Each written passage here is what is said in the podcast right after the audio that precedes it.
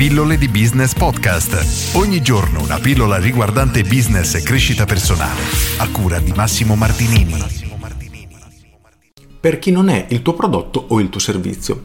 Questa è una domanda molto atipica perché gli imprenditori solitamente ragionano al contrario, ovvero chi sono i miei clienti cercando di raggruppare al loro interno il maggior numero di persone possibile. Oltretutto fanno anche l'errore in molti di pensare che chiunque può essere un loro cliente, perché ad esempio sono un ristoratore e dico, eh sì, tutte le persone devono mangiare, di conseguenza tutte le persone sono i miei potenziali clienti. In realtà non è così assolutamente, perché dipende da ciò che noi andiamo ad offrire. Ci saranno persone che saranno più propense ad acquistare il nostro prodotto o servizio, mentre ce ne saranno altre che non lo sono.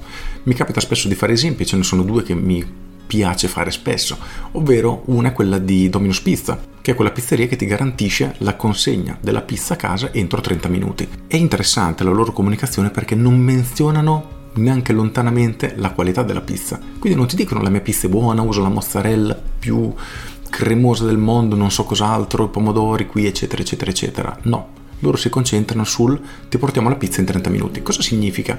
Che se io ho un'esigenza, ho fretta perché devo andare via, sto morendo di fame, oppure non ho voglia di aspettare e un sabato sera tutte le pizzerie hanno due ore di attesa, insomma, per un motivo o per l'altro, io so che ordinando a Domino's Pizza entro 30 minuti sarà arrivata a casa mia bella calda e fumante. Quindi vado a risolvere un bel problema e ti rendi conto che non tutte le persone sono interessate a questo tipo di servizio perché ce ne sono altre che non hanno fretta e magari prediligono una qualità più alta. E questo poi non è nemmeno corretto perché col fatto che Domino's Pizza non ti menziona le caratteristiche della sua pizza non significa che non sia magari eccezionale. In ogni caso questo è il punto fondamentale da cui partire, ovvero quello che noi offriamo sarà più adatto a un determinato tipo di persona e meno adatto a un altro tipo di persona. Ti faccio un altro esempio e poi chiudo il cerchio. Immagina di essere un agente immobiliare e di essere specializzato nella vendita nel modo più veloce possibile di appartamenti, case, insomma di immobili. Perfetto. Però qual è il rovescio della medaglia? Che non riesci a venderlo al prezzo più alto di mercato.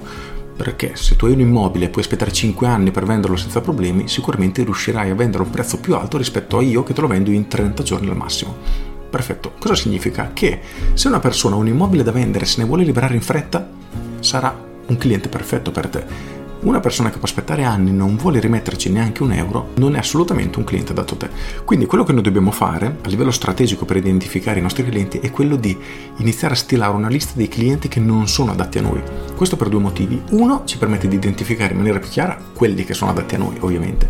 Due, perché sostenere che non vogliamo una determinata tipologia di clienti rinforza in ogni caso il nostro messaggio. Perché se io ti dicessi, guarda, se vuoi vendere il tuo immobile al prezzo più alto del mercato, io non faccio il caso tuo perché non è questo il mio lavoro. Se invece lo vuoi vendere nella maniera più veloce possibile, allora ok, puoi rivolgerti a me.